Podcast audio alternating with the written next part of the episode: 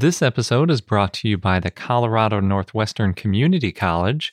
Join them for two weeks digging up dinosaur bones from the Jurassic period in Northwest Colorado this summer.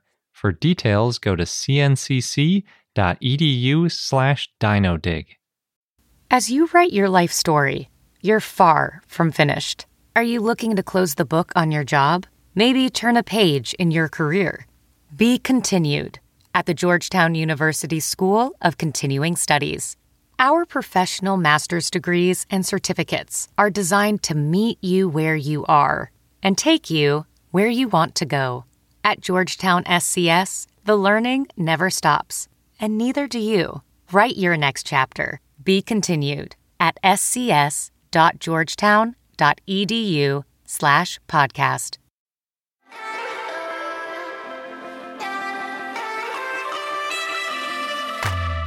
Hello and welcome to I Know Dino. I'm Garrett, And I'm Sabrina. and today in our 389th episode, we're doing our Q&A. Woohoo! We had a lot of really excellent questions from both our Patreon and our Discord, and so we're going to go through them.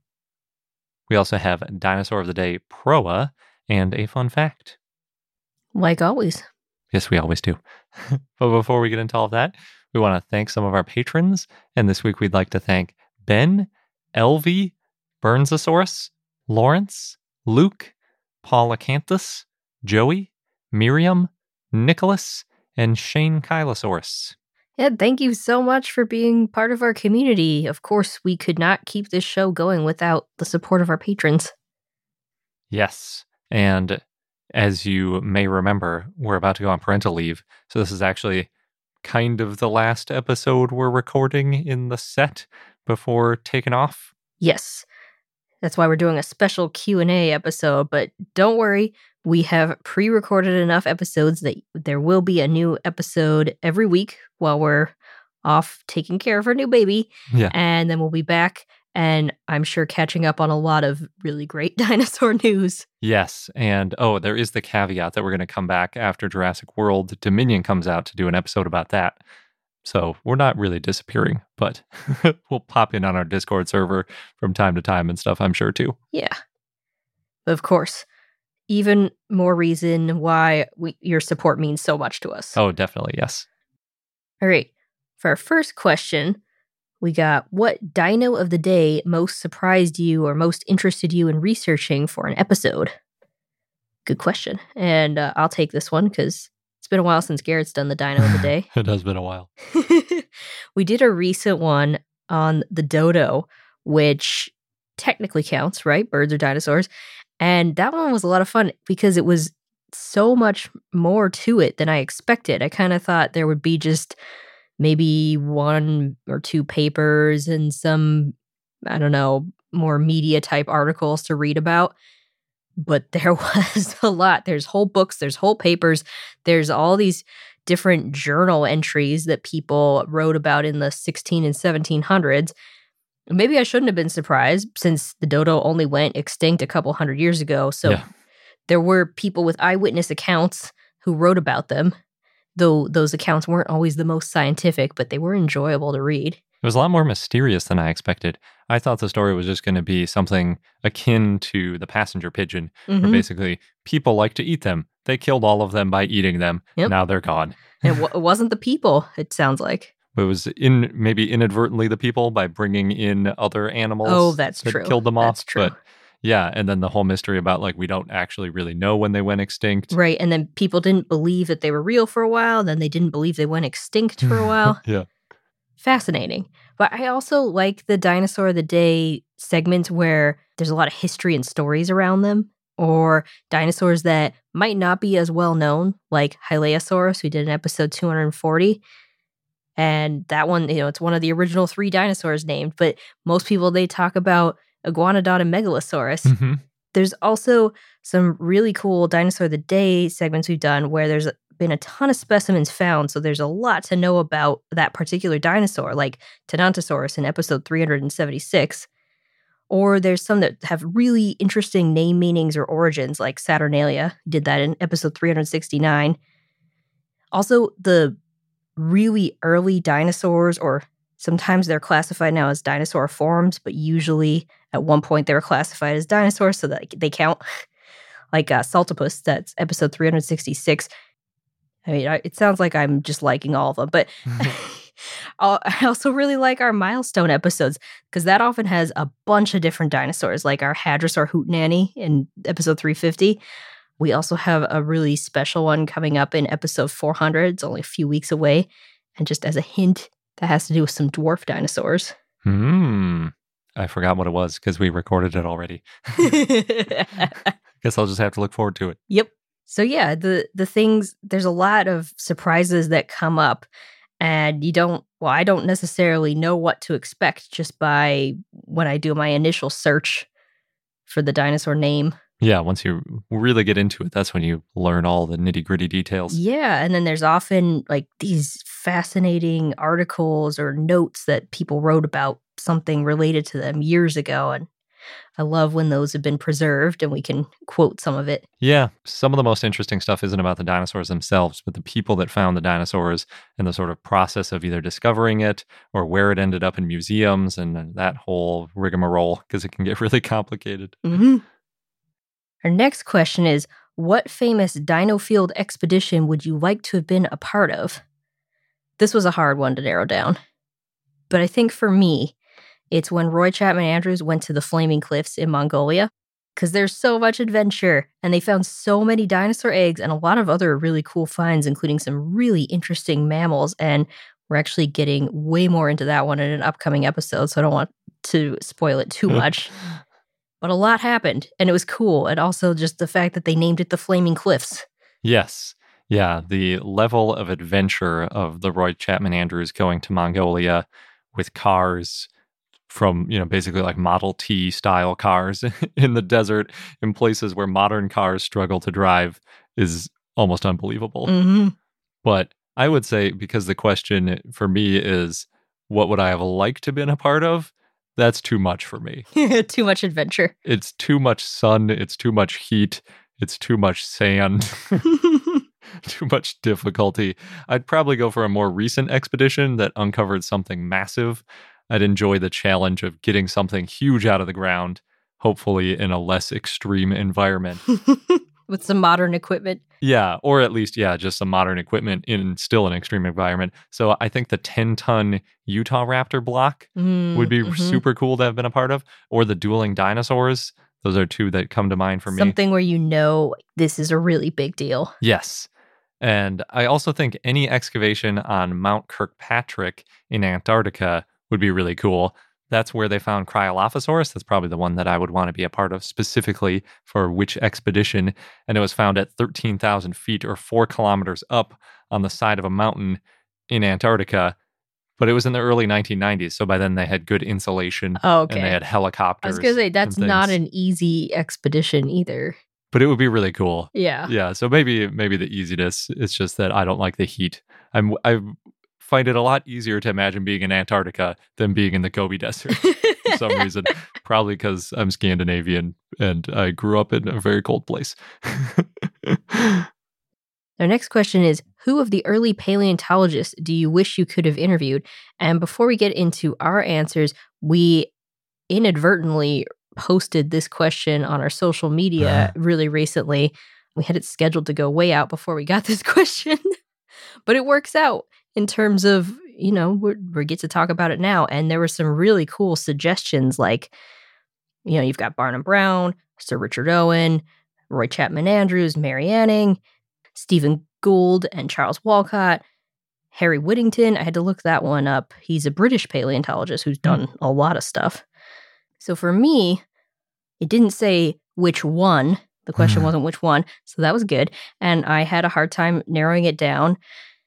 You know, I started off thinking, yes, Mary Anning, Mary Mantell as well, and just other women who were early paleontologists, but maybe they weren't classified always as paleontologists. Because Mm-hmm, they rarely had degrees, although most people didn't have degrees back then, but they weren't usually accepted into the scientific community back in the 1800s or even 1700s. Yeah, but there were a lot of women who did important illustrations of fossils too Oh, yeah. and laid the groundwork. And there's this site called uh, museumoftheearth.org that has a bunch of it's daring to dig and they have early trailblazers and a whole list of fascinating women from the early paleontology days. So, I mean, I'd probably go through that whole list, but then, you know, some more familiar names maybe like Barnum Brown, uh, Georges Cuvier because he's considered the pioneer of paleontology, so that would be interesting. Yeah. Also Thomas Huxley because he was one of the earliest people to find that link between birds and dinosaurs and it would be really interesting talking to him. Yep.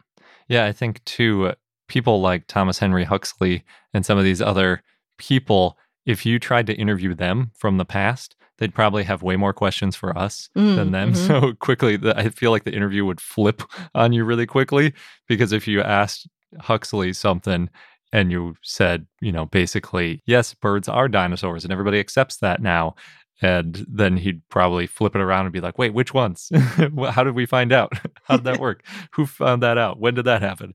But yeah, so that would be really fun to talk to some of these earlier people who figured things out with the little bit of fossils that they had and now have sort of been vindicated. But for me, I agree about the women. We know almost nothing about so many of them since usually they published under a male relative's name. Oh, that's true. There are some projects that are trying to figure out okay, who actually did this work? Mhm. But it's so hard to know. Yeah, because even if so, in some cases, like there's Ilona Nopcsa, who presumably found some of these dinosaur fossils that Franz Nopcsa published on, hmm but you don't know how much of it she was involved with. Did she excavate a whole bunch of them? Did she just find the first one and point it out to somebody? Did she Mhm. actually write the things and then they got translated or published under a pseudonym Yeah, kind of thing? usually when you hear her name, it's like a one sentence, like she brought these fossils to her brother, Yeah. and then it's all about what he did with them. Yeah, and Mary Mantell is sort of a similar story where they think that she was a little bit more involved with it, but it's hard to know exactly. hmm So I'd really like to know that. I'd also really want to know what early humans that found dinosaur bones thought of them, although I'd need an amazing interpreter because they wouldn't speak probably much of Well, a then you- language compared you to us. You might get some cool stories on, you know, like how we've we've heard about uh, giant bird stories or dragon stories, Mhm. that kind of thing. yeah, I would love to know. Just like go back a few thousand years Mhm. to somewhere where there are a lot of dinosaur fossils, like say the Badlands, and talk to whatever people are there and say like, "What do you think of this? Mhm. like, where did this come from?" And just hear their stories and what they think of these dinosaur bones. I think that would be awesome. But yeah, I, in the more traditional camp of people that actually did publish a lot about dinosaurs, I would say Franz Nopcsa or Gideon Mantell and Richard Owen would also be worth interviewing, even though might be a little bit prickly. I think it would be interesting to hear some of their opinions on things. hmm This next one is if you had to take a side in the Bone Wars, would it be Marsh or Cope? And I want to say, can I say Leidy? Because I felt really bad for him when I was doing the research on Poor the Bone Leidy. Wars. Yeah. You're cheating. Oh, but he was, you know, he liked paleontology. He was doing good work, and then he just got out funded and out. I don't know. They Out hustled. out hustled. They basically ran him out of paleontology. Yeah, that's a bummer. I also agree with you, though, that neither Cope or Marsh are particularly great figures. So I would pick Charles H. Sternberg. Oh yeah. 'cause he was Also, also involved in. and his autobiography was great. You could tell how much he loved Mm-hmm. fossils and fossil hunting. And then one of his sons was even more successful, sort of built on what his dad had done, which I think is awesome. But between Cope and Marsh, I would pick Marsh, hands Oh, down. why? Actually, because before the Bone Wars, Marsh had debunked the Cardiff Giant, which was this 10 foot tall statue claimed to be a petrified human. And I just think he was a really good skeptic in general, sort of going around, sort of spreading scientific thinking to people. And the feud also partly started because he was the one that pointed out Cope's mistake. And Mm. Cope was just sort of too proud, or at least it seems that he was too proud. And his pride was getting in the way a lot of the time in just throughout his life. Mhm. At least the research you did pointed to multiple times where he could have had a much easier time of something, but he was too proud to accept help Yep. or to admit he was wrong or something like that. And so I think Marsh is a much better example of a scientist. Uh, sort Marsh of- was pretty prideful too. He was, yes, yes, which is why I don't And really like either of them. didn't give credit to anyone else, or he didn't like giving credit to Yes. other people. For sure. But at least he was sort of building on the scientific method a little bit more, I think, than Cope was. And Marsh also worked to help at least some Native Americans and became a friend of Red Cloud, True. which is a really cool story. Like he showed up and he saw these terrible rations. The US government was supposed to be supplying lots of food and other supplies as part of a treaty, and they were giving him really poor supplies. And Marsh was really disgusted by it and actually reached out to the president of the US and was like, You got to fix this. And Mhm. The president ended up firing the people in charge of that. And so he actually made some really significant change on behalf of other people. So I thought that was super cool. We didn't see any accounts of Cope doing anything like that. It doesn't mean he didn't, but we never saw anything like that. So right. I think that's cool. And also, the last point for Marsh is that he was just a more successful paleontologist in general. 23 of his dinosaur genera are still considered valid compared to nine named by Cope. I will say though, both were important figures in that they definitely drove each other Mm-hmm. to these successes that they had. And if it weren't for them, who knows? The dinosaurs might not be nearly as popular as they are today. That's true. Yes. And they also both did a lot of damage. yes. Because, right, they were trying to betray each other all the time and sort of getting in each other's way. and- Oh, they were far from perfect. Yes. So they they both did a lot of good things and maybe even more bad things. but yeah, I for me personally, I'm on the side of Marsh if I had to pick one of them. Our next question is Will there ever be a chance that your favorite groups of dinosaurs, sauropods and ankylosaurs, could change? I say maybe. I mean, I'm, I'm pretty stuck in my ways at this point, pretty attached to the sauropods. And I love the idea that there were just these giant creatures roaming around. Yeah, it's unlikely we'll find another group of dinosaurs that was larger than sauropods. Mm-hmm. So if the thing you like about them is their size, you're probably going to stick with sauropods. But I do think, and we've talked about this before, that therizinosaurs Mhm. are really awesome because they're so weird They are. and yes. they're in you know they're related to some well-known carnivores but they eat plants Mhm. yeah, I have to agree. I think therizinosaurs are already sort of my favorite. Uh, It depends on the day. I kind of like a lot of these dinosaurs. Ankylosaurus, I think, will always be my favorite. But in terms of ankylosaurs, there are lots of other dinosaurs I like more than just other ankylosaurs. I would say, like Therizinosaurus sort of exemplifies what Sabrina and I like best about sauropods and ankylosaurs. They're sort of big and fairly menacing, but they only eat plants. Plus, Therizinosaurus has the record of the largest claws of any animal ever on Earth, Yeah. Which is such a cool thing to have. why did they have such large claws They're Yes. literally like a meter long, like three foot long claws, probably very sharp, which is just such an extreme yes evolution. It's ridiculous. And for something that probably would be happy to never use them or rarely use them because they weren't skewering each other and they weren't hunting things with them. It was probably mostly for defense or maybe somehow using it for feeding, like stripping leaves off of trees or something yeah weird. But I just think they're amazing. And I also love Deinocheirus because it's the weirdest dinosaur ever with the story of how its arms, people assumed it was just like a truly massive ferocious Tyrannosaurus yeah type thing. Yeah, and it turned out just being this humpbacked plant eating weirdo. And then I also really like Alvarezsaurids with their little chest claws and just yeah, they're just also super funny. So I guess the weirdest ones that we know the least about in terms of like why were they the way they were hmm I guess we both started with something really big and Mhm. really like awesome when we were kids, and now we've switched over to like, well, what's the weirdest one now? Right. That was, that's Well, the one I like. i do still like the sauropods Yes, and I still love Ankylosaurus, but the weird ones are a close second. Our next question is What are your favorite non saurian extinct animals? Which is also hard to narrow down. But for me, I would say pterosaurs because, again, going with that weird theme, they were so weird. And there's so much we don't know.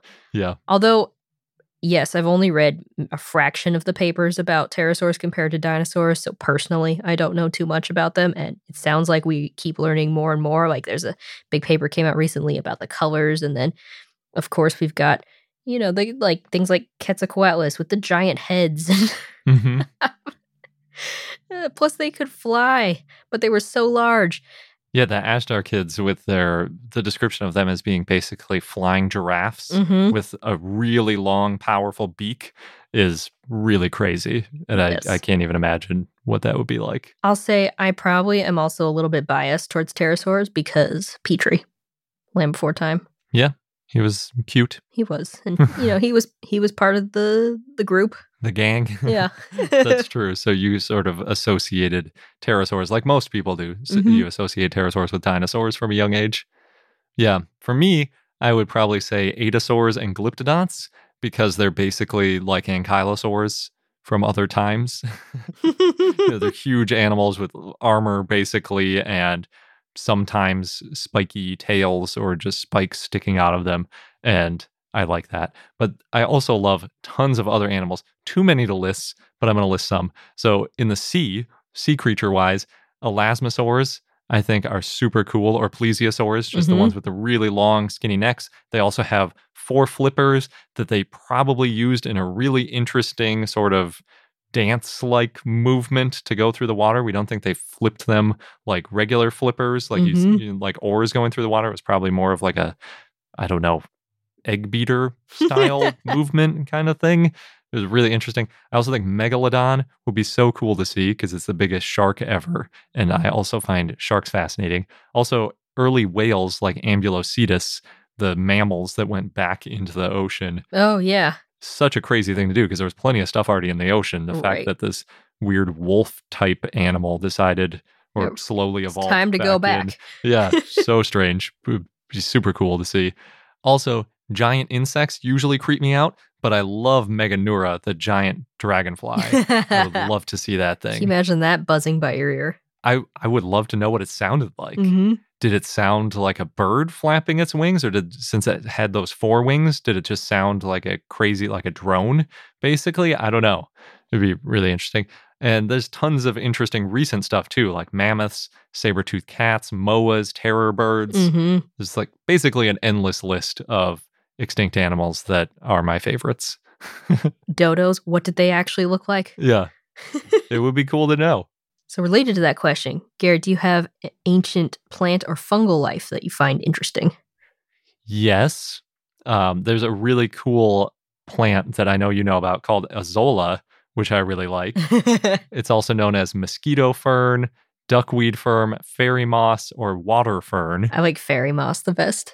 It is a good one. Yeah. Duckweed fern and mosquito fern uh, don't sound particularly appealing, but I like the name so much that you probably remember I tried to convince you to name our daughter that briefly, hmm but it is too weird of a name, probably.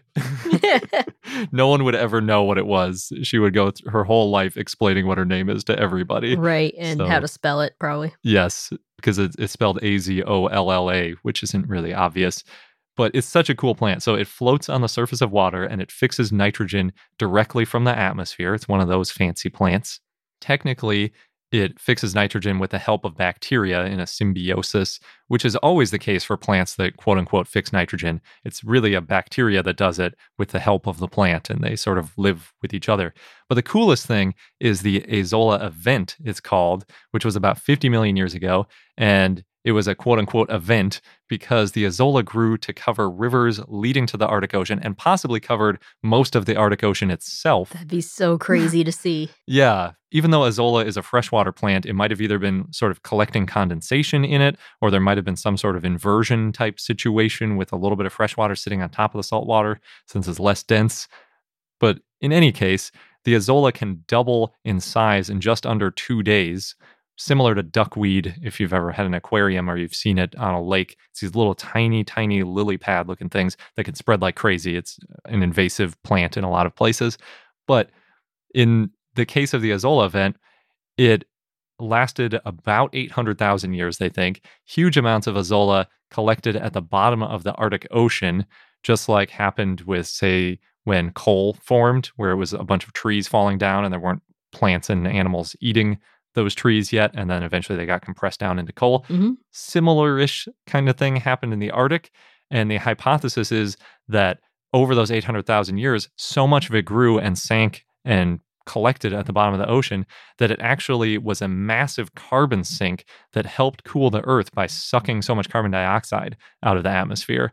So I like that it shows how earth can recover from global warming on its own in a mm-hmm. fancy way. Although I should say 800,000 years is a very long time to wait. So humans mm-hmm. can't really use this to solve our problems. Right. But Earth and nature in general will be fine. Yes, exactly. I just I think it's a cool story basically that this little tiny plant that looks like nothing just achieved this amazing stuff. And it's also just a fun cool word too. Yeah. So look up Azolla if you've never seen it, which you probably haven't because I hadn't till recently. Or fairy moss.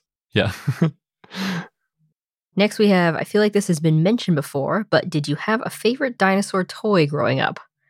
I had to think about this for a while because I kind of forgot what dinosaur toys I had. Mm-hmm. but I had this, it was either a brontosaurus or a potosaurus stuffed animal that I liked to think was Littlefoot. I don't think it actually was. I think it was just a generic stuffed animal sauropod. It was kind of purplish.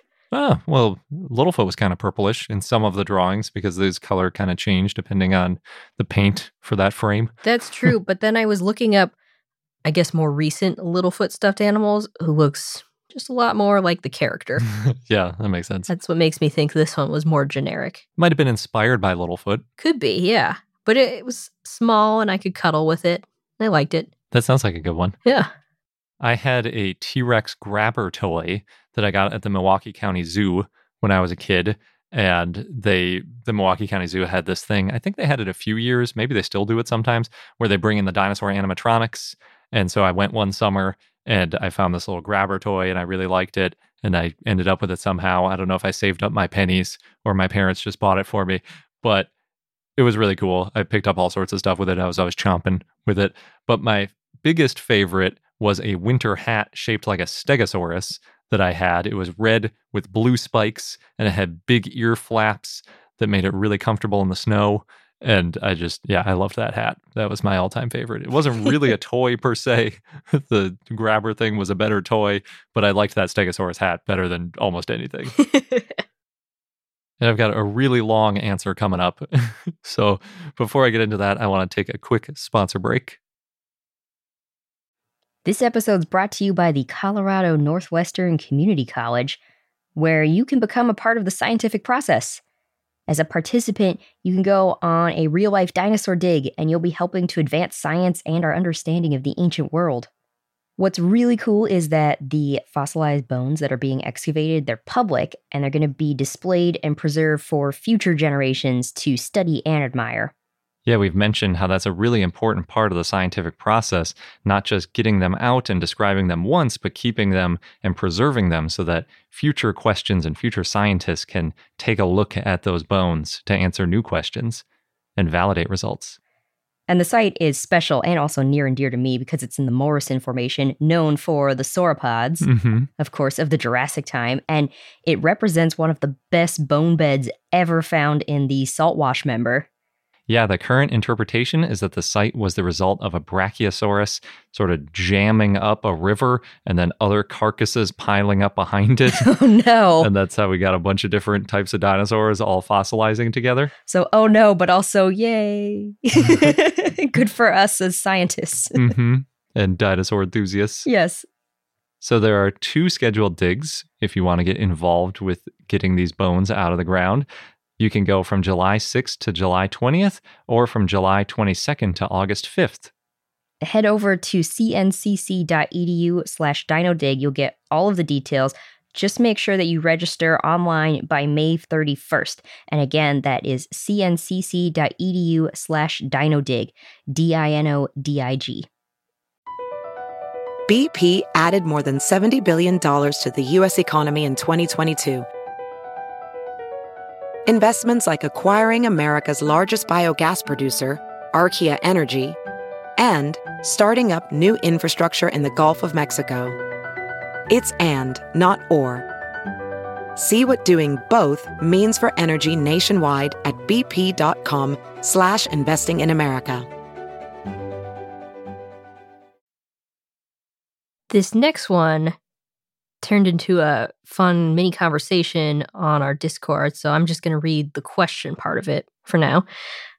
Assuming the most average non spherical, non vacuum human would suddenly blink and find themselves in a non tumultuous area of the early Triassic, mid Jurassic, or end Cretaceous, how much time would you give them for a 50% chance at survival in each period? Yeah, I like the the average non-spherical non-vacuum. I think that's a nod to like engineering questions where you make these crazy assumptions, which are always things that don't ever exist. But anyway, so yeah, it sparked a really good discussion on our Discord. I didn't realize the non-tumultuous part of it because I have some tumultuousness in my answers. I guess it depends on how tumultuous Mm. you consider because the entire time period was basically tumultuous. But my assumptions are that we'd show up wearing clothes. It's kind of important because it, as humans, our, our hairless primate bodies don't do so well without clothes.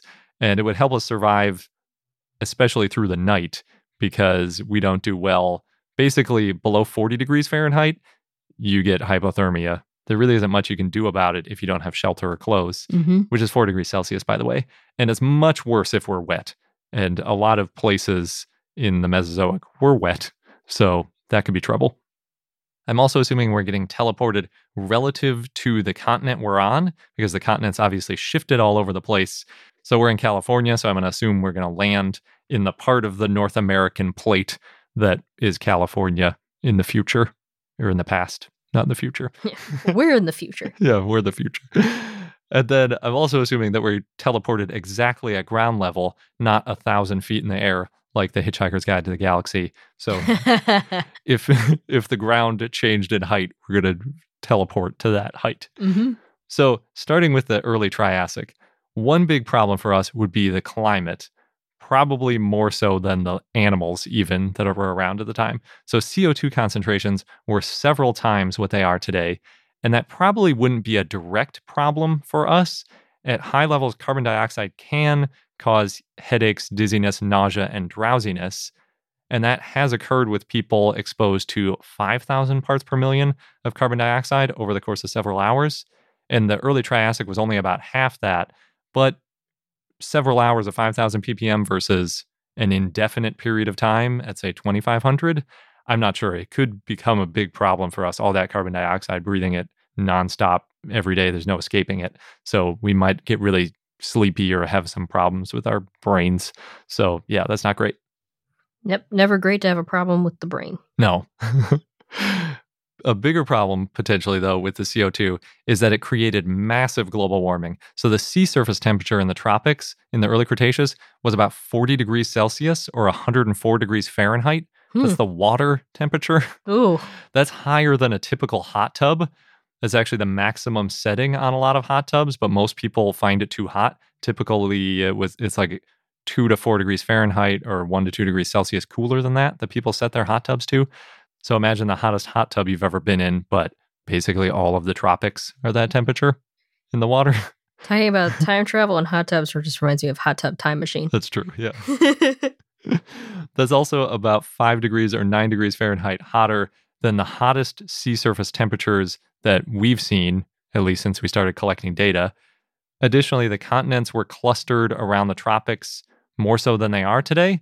And given the lack of ice caps, if you're near a coast like we are, there's a decent chance you'd show up miles and miles from shore in that intense hot tub. mm. So there's a really good odds that you wouldn't be able to swim back to shore before dying of heat exhaustion. And that's without even worrying about the sea creatures Oof. that are in there. So that would be a huge problem. Then there was also an incredibly large desert across much of Pangea. So a lot of people live in cities that are in those places now. So if you showed up there, it would be like trying to survive in an inhospitable desert today. You know, it's trouble. hmm With a capital T.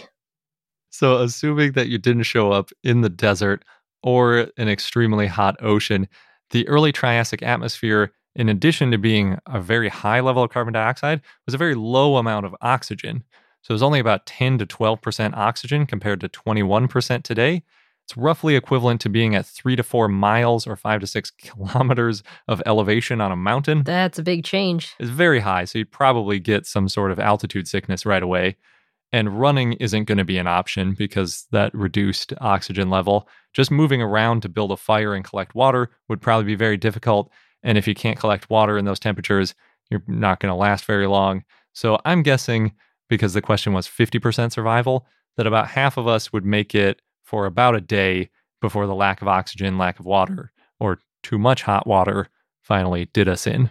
Oh, that's not long. No. And that doesn't, I mean, I don't think that animals necessarily would be a huge problem given all those other factors. Right.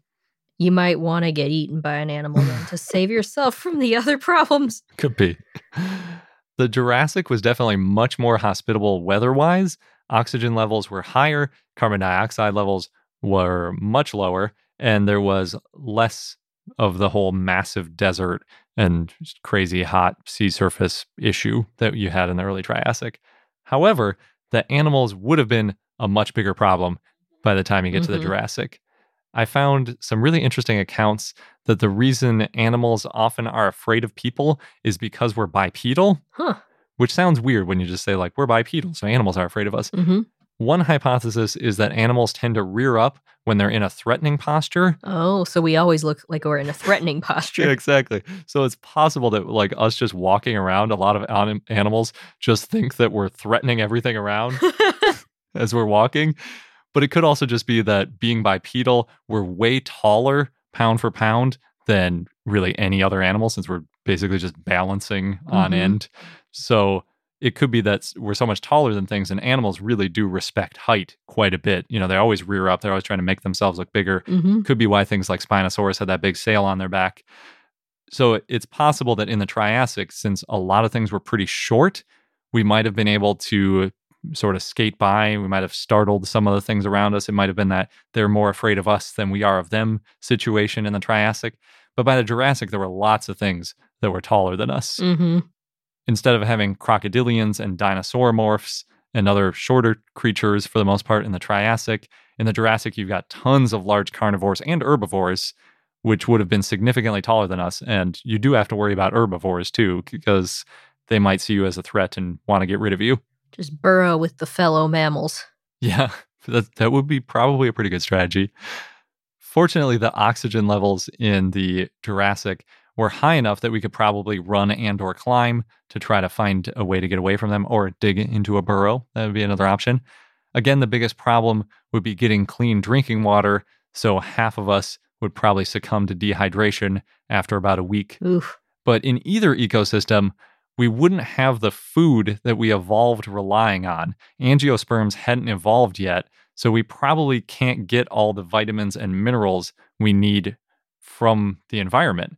You can't get all of it from meat. You have to get some of it from plants that we evolved around. It's just how we evolved. We evolved in this specific ecosystem, which is why it's important we got to protect it because if we get rid of all the plants that we evolved eating and needing for our vitamins, it's going to be a huge problem for us. So, in a best case scenario where you were fully equipped with everything but food, we'd probably last, I would say, less than a year before getting malnourished by some lack of some vitamin or mineral or something Hmm.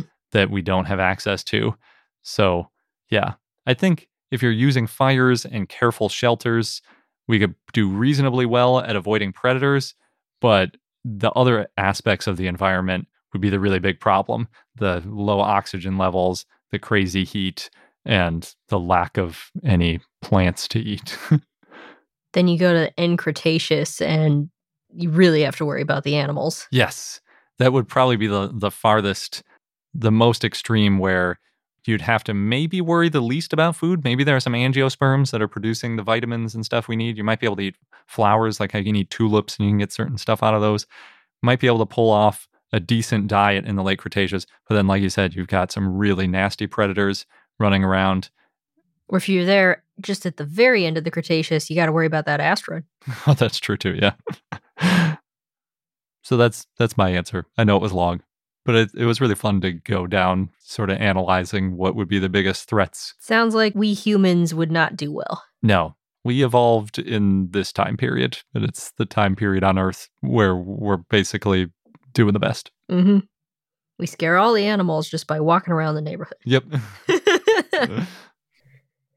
Our next question is What's the coolest fossil you have found or seen? There's only one fossil that I found, and it was a piece of eggshell when we went on our dinosaur dig in Montana, which was really cool. It was not clear which dinosaur it belonged to because with eggshells, it's just really tricky. hmm But I'm happy that I was able to find a piece. Yeah, that was cool. It was probably a theropod, presumably. Possibly, yeah. In terms of a fossil that we've seen, the first one that came to mind for me was Borealopelta. Oh, yeah? I know. Picking an ankylosaur Well, we just talk about it so much. It is really cool.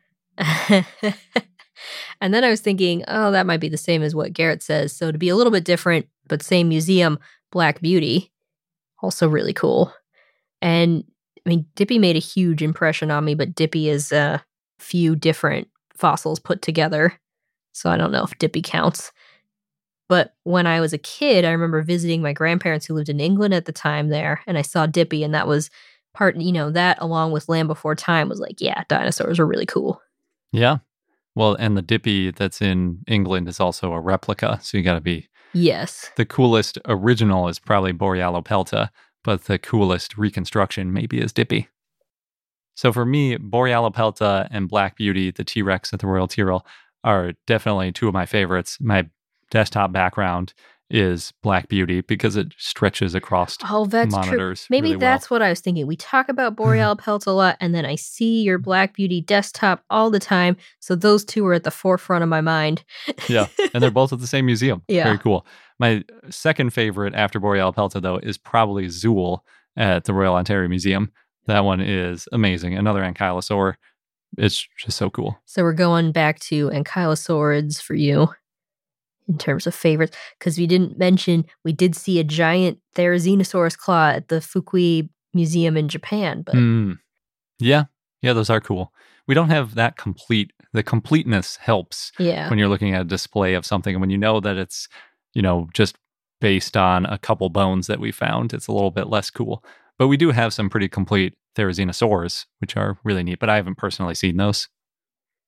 Our next question is What makes Velociraptor and other feathered dinosaurs dinosaurs and not birds? Which is a good question. Sent me down a bit of an Erictodromaeus burrow here. we will actually talk about this a bit more in an upcoming episode in just a few weeks. More about what makes a dinosaur a dinosaur. So then I was kind of having to flip it. What makes a bird a bird versus what Yeah. makes a dinosaur a dinosaur? You know, birds and dinosaurs, they have a lot of things in common. You know, they lay eggs, they use visual signals, they have wishbones. It's really hard to know exactly which bird was the first bird. We're going to just need more fossils, just like everything else. Hashtag need more fossils. But birds do tend to be smaller than their ancestors. Modern birds also have toothless beaks, and there's just a lot of beak diversity. Think about flamingos versus sparrows versus, I don't know, ostriches. hmm Birds retain some juvenile characteristics of their ancestors. And that means that they had a more juvenile like skull shape as adults. So their faces got, got smaller, but their eyes, their brains, and their beaks got larger compared to their ancestors. It seems like it's really hard to draw a line. Yes. Birds, you know, they evolved a lot of features over time feathers, wings, things like that. Once they had these key features in place, though, they evolved really quickly. Now, just bringing up Velociraptor, since that was in the question, that was our dinosaur of the day in episode 83. It's a dromaeosaurid. It's closely related to birds. The current thought is that coelurosaurs are the closest relatives, and that includes dromaeosaurs, maniraptorans, compsognathids, tyrannosaurs, ornithomimosaurs. And we're thinking that birds are maniraptorans that originated in the Mesozoic. And birds, just as a general thing, they evolved around 150 million years ago, and modern birds evolved in the Cretaceous. Yeah, I would say the most obvious thing to look for in modern times between a bird and a not a bird is the feathers, because we don't have anything else with feathers running around. Mm-hmm. But back then, feathers were not a very good signal because lots of dinosaurs had feathers, birds had feathers, pterosaurs might have had feathers. Yep. there are probably a lot of feathered things. So the thing to look for then would probably be more like the wings. You'd be looking at do they have wings that can create either sustained flight or uh, something more like flight. Their legs are probably a little bit shorter, and it, it would probably be more related to that musculature for the wings and the size of the wings that would be the key indicator for a bird rather than the feathers. Yeah. So Velociraptor had fairly small arms and way too much leg and too heavy of a body relative to the size of its arms to be anything too bird like. I think you also go back to the skull shape, what that looked like. And did these adult birds look a little more like juveniles? Yeah, I think that might be a little bit of a hindsight bias though, because whether or not something like an, an enantiornithine or something that has teeth and doesn't necessarily look like a bird from today, but it could fly and it it had the same chest muscles and all that kind of stuff. I think it it does depend though. Some people include in birds all of the stuff that spent a lot of time flying and had a few adaptations. Other people only want to include the ones that are the closest relatives to modern birds. So it kind of depends on where you want to draw the line, and it is far from settled. Yes, yes. we know that Velociraptor is definitely on the not bird side, but we don't know how close they were to it. Yeah, and they, they were still closely related. Yes. So, good question. Our next question is Which fossil most seems to be missing from the record, but you hope or expect to be found? Maybe a feathered T Rex, or do you expect to be surprised, like with the pterodactyl recently announced from the Isle of Skye? So for feathers, I think there are a lot of missing fossils. We mostly have evidence for small feathered dinosaurs. I think the largest feathered dinosaur we have is Yutyrannus, which name literally means feathered tyrannosaur. Mhm. it's, a, it's a cool name. Personally, I would love to see a large predatory dinosaur covered in interesting feathers.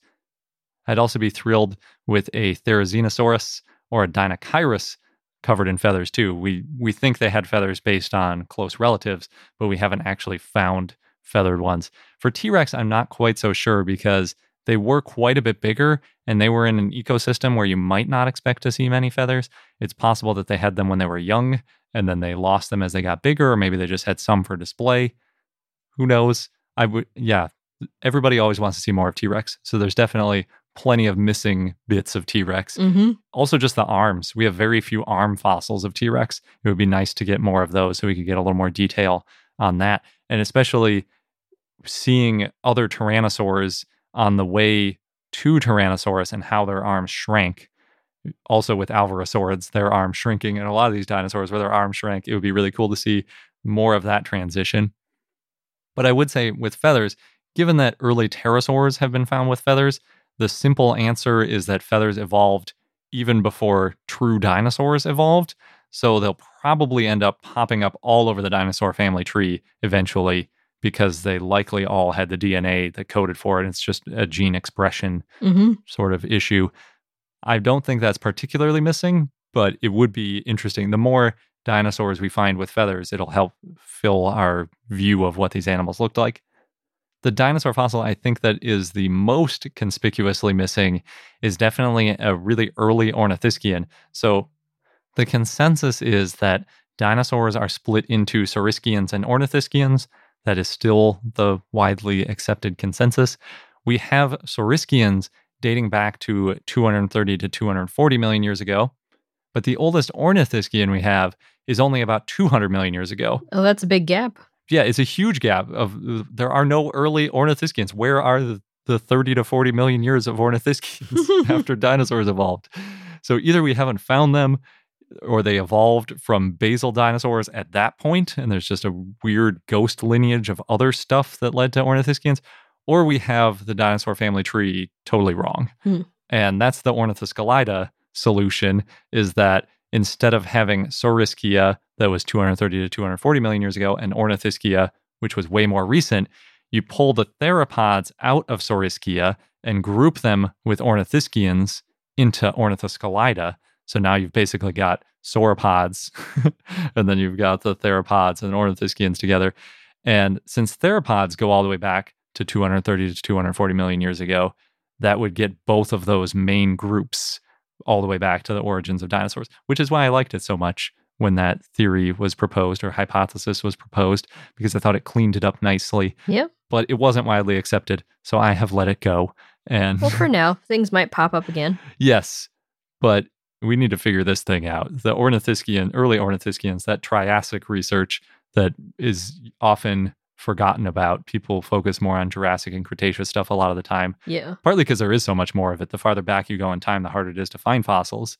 But yeah, so there's a lot of Triassic stuff that's missing. I would like I to will see. say, I think there might be a growing number of people studying Triassic just based on the last SVP, hearing the talks and talking to different paleontologists and their work. Yeah, I think a lot of people have recognized we, we're missing some of these fundamentals about early dinosaurs that would be good to know. Mm-hmm. The next question is What is and isn't known about dinosaur skin? How is it known? Soft tissue preservation? So we actually know a surprising amount about skin, given just how unlikely it is for soft tissue to fossilize and to be found 100 million years later. There isn't any skin that's preserved in anything close to its original condition, unfortunately. Mm-hmm. At best, in terms of the original skin itself, there's basically a thin film of material that's high in carbon, usually black, and can be identified as basically fossilized skin. But in practice, it's almost more like a chalk outline of where the animal was when it died and where its limbs were and where its skin was. And sometimes that can be misleading too, because the skin can kind of slough off a little bit as it decomposes before it fossilizes. We can get a little information from the skin in those cases, especially for dinosaurs with wing membranes, because it can show the outline of where the wing was. Sometimes it also gives an outline of where skin was on limbs or the torso too, so you can get a better idea of you know how the meat was on the bones, because we just didn't know for a long time how much skin, you know, how far away the skin was from the bone. They could have a lot of fat and muscle, or they could be really skinny. It's hard to tell when you're just looking at bones. The skin can really help with that. And we can also do some chemical analysis, for example, showing that they had the same type of keratin we'd expect to see in reptile skin, not mammal hair. So there's there is some cool stuff you can do with the actual fossilized skin. But from that preserved skin, we can't see the color or how thick the skin was. We also usually can't see scale patterns or usually if it had feathers. And it's also often limited to very small pieces, for example, say a postcard size piece of fossilized skin. So you don't get a very good idea about the whole animal Mm. and its outline in general. Better than nothing. It definitely is, yeah. And if you find enough of them, you can piece something together. I personally think the skin impressions are more exciting most of the time. They give a really good picture of the scale patterning and the size of the limb or foot or whatever it was that made the impression because then you're actually you're not getting this already dead and slightly modified skin that's probably part the way through the decomposition process. You're getting an impression of the skin on an actual living animal leaning up against something or sitting down or taking a step. And we've recreated things like the fleshy foot pads from skin impressions in footprints, which I think is so cool. Mm-hmm. We've also learned a lot about the geometric shapes and patterns of scales on some dinosaurs by looking at these skin impressions. So it is super cool. But there are some that preserve the skin really well, for example, like Borealopelta, that has skin and keratin basically preserved on its body. And you can see some of the detail there. But yeah, Are few and far between. yeah, and the main things we're missing is basically all the stuff you'd like to know when you're drawing it, how big the skin is, you know, what the texture of it was specifically in a lot of cases, what color it was, and we only have little bits and pieces here and there to sort of combine and give best guesses about. Gives you a lot of artistic license. That's for sure. Our next question is Do you have a routine for how you do the research for each episode, like checking particular sources to get fun facts or info on the dinosaur of the day? And I'll start with this one. Yes. Uh, usually it takes several days to a week for me to do a dinosaur of the day, unless it's a really in depth or long one. Then sometimes it's multiple weeks. Or, you know, if we have the milestone episode, that takes sometimes a couple months. Yeah. Sabrina's good at planning those out. I start by finding all the sources I can, and then I spend a lot of time reading and distilling the information, double checking the sources to make sure that, you know, they're reputable sources, and then I piece it together in as best way I can to tell a story. when it comes to our news items, we have Google Alerts set up. People sometimes also share articles with us. Thank you. It's a lot of the people who have sent these uh, questions. and we also recently started getting more of a heads up from journals when there's some big news items or big articles coming out, which is like, yay, we're growing. Yeah. Yeah, that's nice because then sometimes we get the embargoed papers Mhm. and we can prepare an episode that'll come out right when the news story drops, which Or at least really very close to when it comes out. yeah, rather than just being perpetually a week or two behind. Yes. There's also the dinosaur mailing list is a great resource. And we do a fair amount of research for our interviews as well in terms of, you know, who we're talking to and what work that they've done and what papers have they published or the books that are coming out because we want to be able to ask questions that dive a little bit deeper than just, you know, the basics. Yeah. Yeah. Especially in the early days, we would ask lots of questions that weren't in paleontologist wheelhouse, and they would say, You should talk to this person, or I'm not sure about that. It mm-hmm. really helps if you're familiar with what specifically they've studied. So, for my pieces of it, I usually start with the news, which we get from, like you said, all sorts of different sources. But lately, I've just been diving into the peer reviewed articles without reading interpretations first, so it doesn't color my view of the research. And then I'll read other people's reactions if they're available, especially if the paper seems like it's making bold claims, so I can see sort of what the paleontological reaction is to it within There's- the community. Been a few of those already this year. Yes. then for me, if one of those news stories leads me down a deep rabbit hole because I'm always trying to figure out the best way to explain the different stories, then I'll use that sort of background research I'm doing to figure out some detail of a news mm-hmm. story. And I'll use that as a fun fact because if I find it really interesting, I assume someone else might find it interesting too. Mhm. And then I can do it that way. Otherwise, if there aren't any news mm-hmm. stories that lead me down some new crazy rabbit hole, I have a list mm-hmm. of things that I'd like to figure out the answer to. Actually, the the really long answer I gave about how long you'd survive in the Mesozoic is the kind of thing that might end up as a fun fact because it'd be like, oh, that's an interesting thought. I could dive into that and have it as a fun fact. Say, you know, my fun fact in that case would be like, you'd only survive a day in the Mesozoic, or you probably wouldn't even, but it's not because of the animals, it's because of the environment, Yeah. etc. You also like to tie in the fun facts to our episode if we can get enough news items that make a theme or the topics we discuss in our interviews, if there's a way to make sure they all fit together. Yeah, yeah, we do sometimes try to tie everything together. The next question is Is there a specific specimen you want to visit and see someday? For me, I was thinking Leonardo, that's that mummy Brachylophosaurus at the Children's Museum of Indianapolis. There's That's a some, cool one. Yeah, just because I like seeing the mummified type dinosaurs. It's very lifelike Mm-hmm. or dying like in the case of Well, it doesn't look as serene and just like it laid down like Borealopelta does in that case. Sure.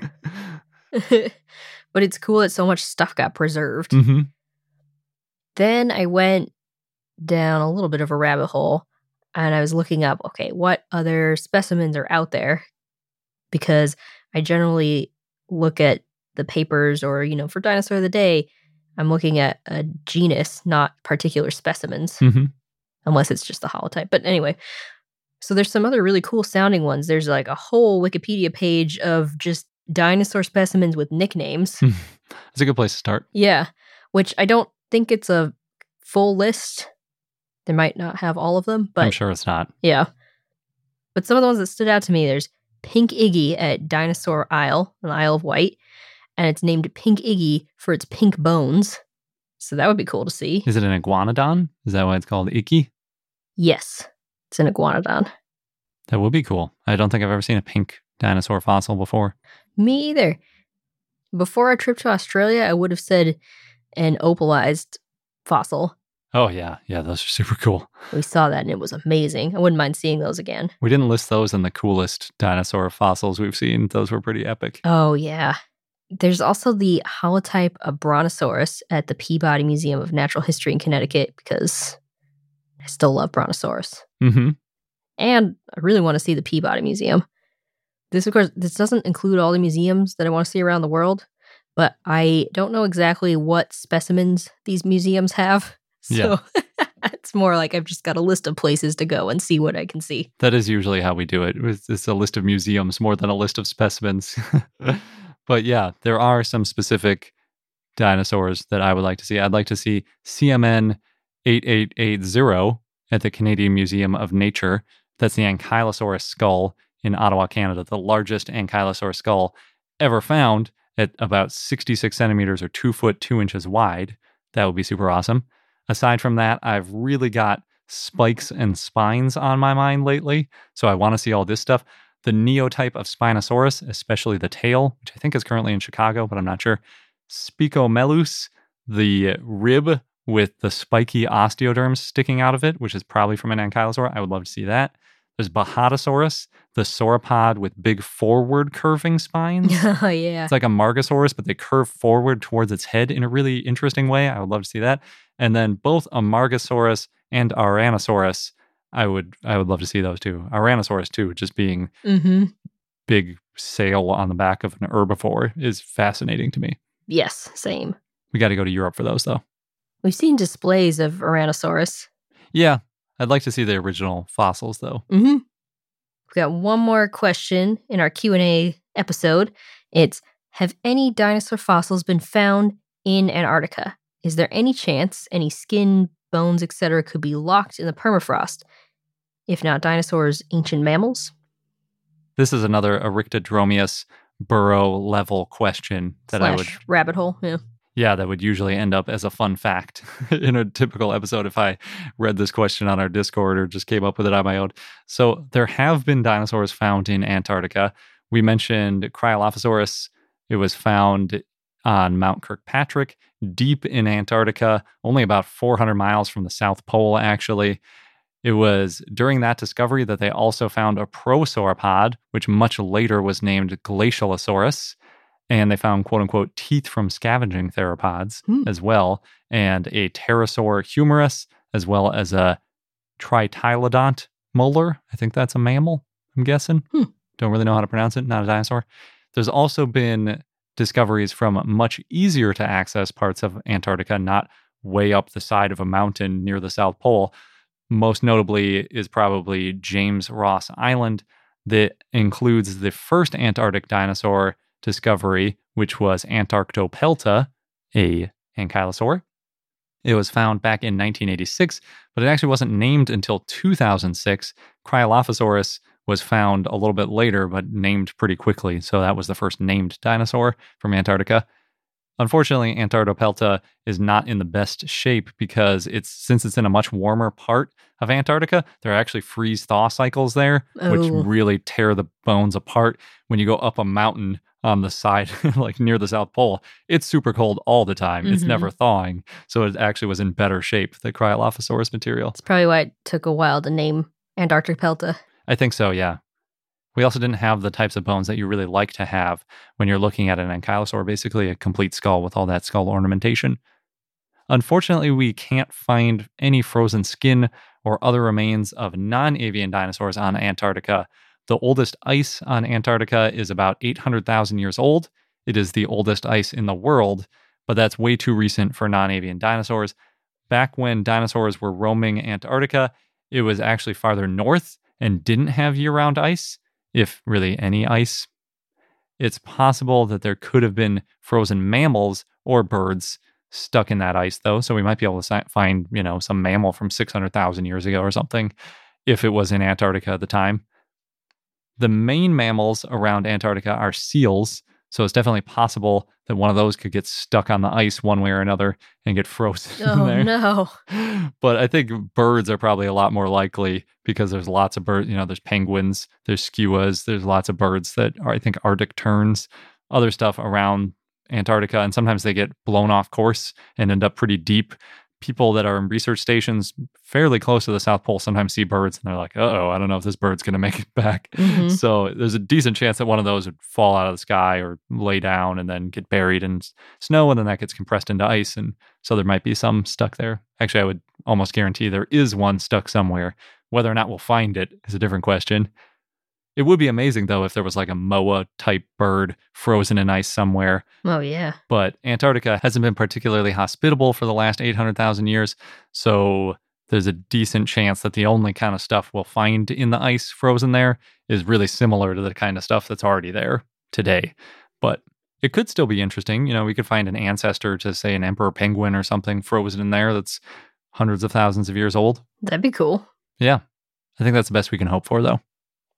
Definitely, there's a surprising amount of paleontology that happens in Antarctica and a decent number of dinosaurs that have been found there, though. So Mm-hmm. pretty cool. And now we're going to take one more quick sponsor break and then on to our dinosaur of the day.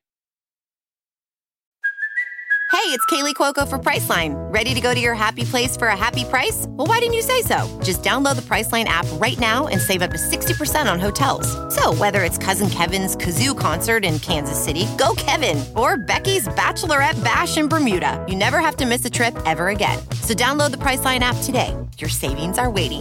Go to your happy place for a happy price. Go to your happy price, Priceline. CarMax is putting peace of mind back in car shopping by putting you in the driver's seat to find a ride that's right for you. Because at CarMax, we believe you shouldn't just settle for a car, you should love your car. That's why every car we sell is CarMax certified quality so you can be sure with upfront pricing that's the same for every customer. So don't settle. Find love at first drive and start shopping now at CarMax.com. CarMax, the way car buying should be. And now onto our dinosaur of the day, Proa, which was a request from Crow via our Patreon and Discord. So thanks. Proa was a basal iguanodont that lived in the early Cretaceous in what is now Teruel province, Spain, in the Escucha Formation. It looks like other iguanodonts. It had the long tail, the bulky body, could walk on all fours. It also had a relatively large head and it was pretty stocky. It's estimated to be 23 to 26 feet or 7 to 8 meters long. The type and only species is Proa valdearinnoensis. It was described in 2012 by Andrew McDonald and others, and the genus name Proa means prow and refers to the pointed shape of the predentary bone, the lower jaw, that looks like the bow on a boat. The prow of a boat. Yeah. So it's sort of that reminds me of like a trireme or one of those boats that has that bulging bottom, like sort of underneath the water or just above the water, or just a very prominent chin, I Mm. suppose. The species name Valdearinnoensis refers to Valdearino, the traditional name for the coal mines near where the fossils were found. At least six individuals have been found, including a partial skeleton and nearly complete skull. There are five specimens that were described in the paper about it. More than 340 bones were found. Originally, Proa was reported in 2005 as fragmentary remains from an indeterminate basal iguanodont. It's a sister taxon to Batyrosaurus. The unique features of Proa include the that predentary coming to a point at the rostral margin, the tip in the lower jaw there. And it helps fill a gap in the fossil record of basal European iguanodonts. Three brain cases have also been found. Two of them are well preserved. Those brain cases have been CT scanned, and it was found that the encephalization quotient, the EQ, was about 3.6, which is pretty high. It's an estimate for basically how smart it was in a way, Mhm. basically the size of the brain compared to the size of the animal. Yeah, and that helps show that there was a higher EQ for a short time in some ornithopods. It wasn't just in theropods. So it's been hypothesized that this higher EQ may have led to them living in groups and caring for their young. Oh, interesting. Yeah. Proa lived in a swampy environment with conifers, ferns, and flower plants. More than 11,000 fossils have been found in the area where Proa was found since 2010. Wow. Yeah. There's also been fossils found in amber in that area, often of insects, but also mammal hair and a fragment of a dinosaur feather.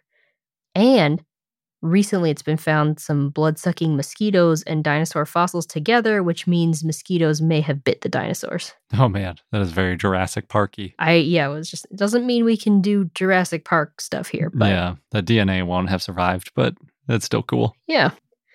Other dinosaurs that lived around the same time and place as Proa include the Nodosaurid, Europelta, allosauroids, iguanodontids, and titanosauriforms.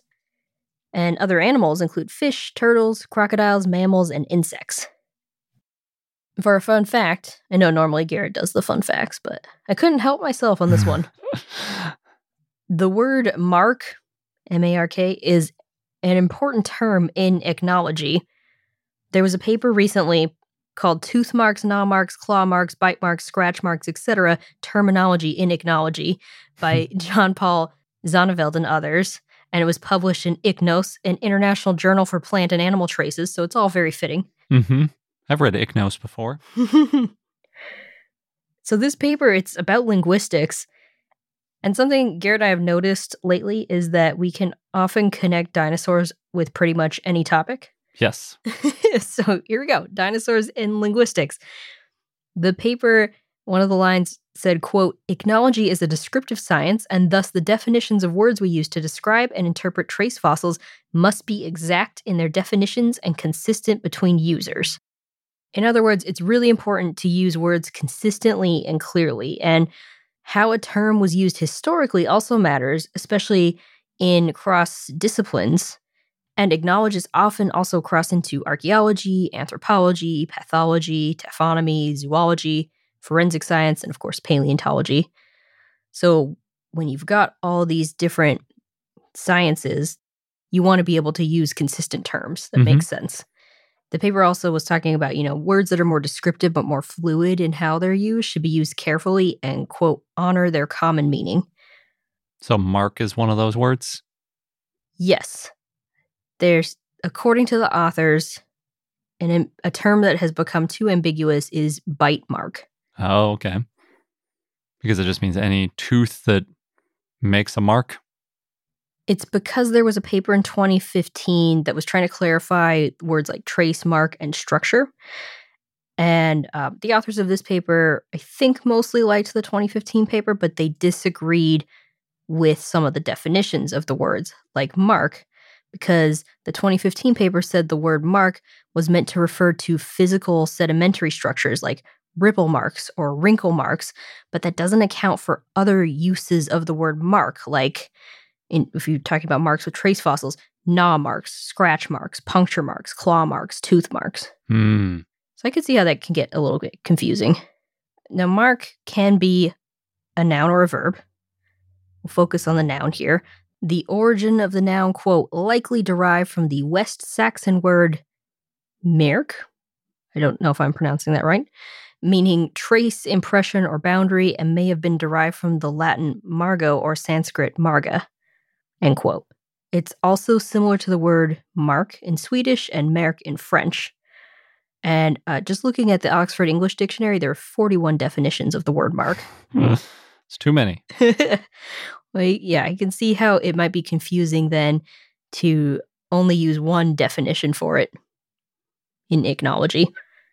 The authors of this paper also said there's a lot of times the word mark has been used in the past century in vertebrate, taphonomic, and ichnological literature. They said bite mark is a term also used in many fields and, quote, is self evident in its meaning, end quote. And they said bite mark is the most accessible term and clearer than a term like bioglyph or bite trace. Bioglyph. Yeah, that is not clear. No. Bite trace also is kind of weird sounding compared to bite mark. Yeah. I think because people have bite marks, right? Like if you bite into an apple, Mm-hmm. you'd say like that's the bite mark in the apple. Mm-hmm. You wouldn't say that's the bite trace. Yeah, that's true. So it's just easier for us probably to associate it as bite mark. Mm-hmm. Uh, they also mentioned not using the term dentalite, which has been included in some papers in 2018 and 2021 to replace the terms bite marks and bite traces, because that's a pretty obscure word and it makes it a little bit exclusionary if you're not an ichnologist. Yes, I have never seen the word bioglyph or the word Dentalite. dentalite. I haven't either, but it could be maybe we read it in a paper and then just kind of glossed over it because we're like, well, that's a different word. I think we mostly see people that are sort of getting into ichnology from the dinosaur side Mhm. rather than ichnologists that are getting into dinosaurs. Oh, I see. So they're using the more accessible terms that aren't like just ichnologists using them. Yeah. But yeah, just another reason too, because it's multidisciplinary. So you want to have these common terms that people know across different sciences. So there, basically, there were people that have tried to limit the word mark and there's this new group saying, "Nah, we got to use Mark. Just Mark is a good word." Yeah, especially bite mark. Gotcha. That's cool. It's good to clarify. Yeah, definitely. And, you know, we talk about bite marks all the time with dinosaurs. And that wraps up this episode of I Know Dino. Thank you for listening. And again, don't worry, we will be on parental leave, but we will still be having new episodes come out that we've pre recorded. If you want additional information for any of these upcoming episodes or, you know, previous episodes, we have links to all our sources in our show notes, and you can get that at iknowdino.com. Thanks for listening, and until next time.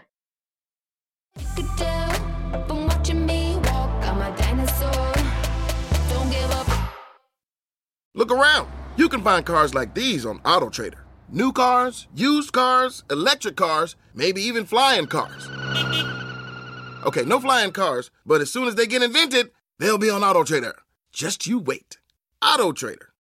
Swimsuit? Check. Sunscreen? Check. Phone charger? Check.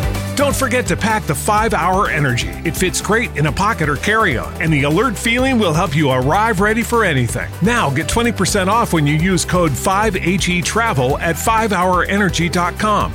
Expires April 30th. One time use only, not valid with other discounts. Remember, visit 5hourenergy.com and use code 5HE Travel to save 20%.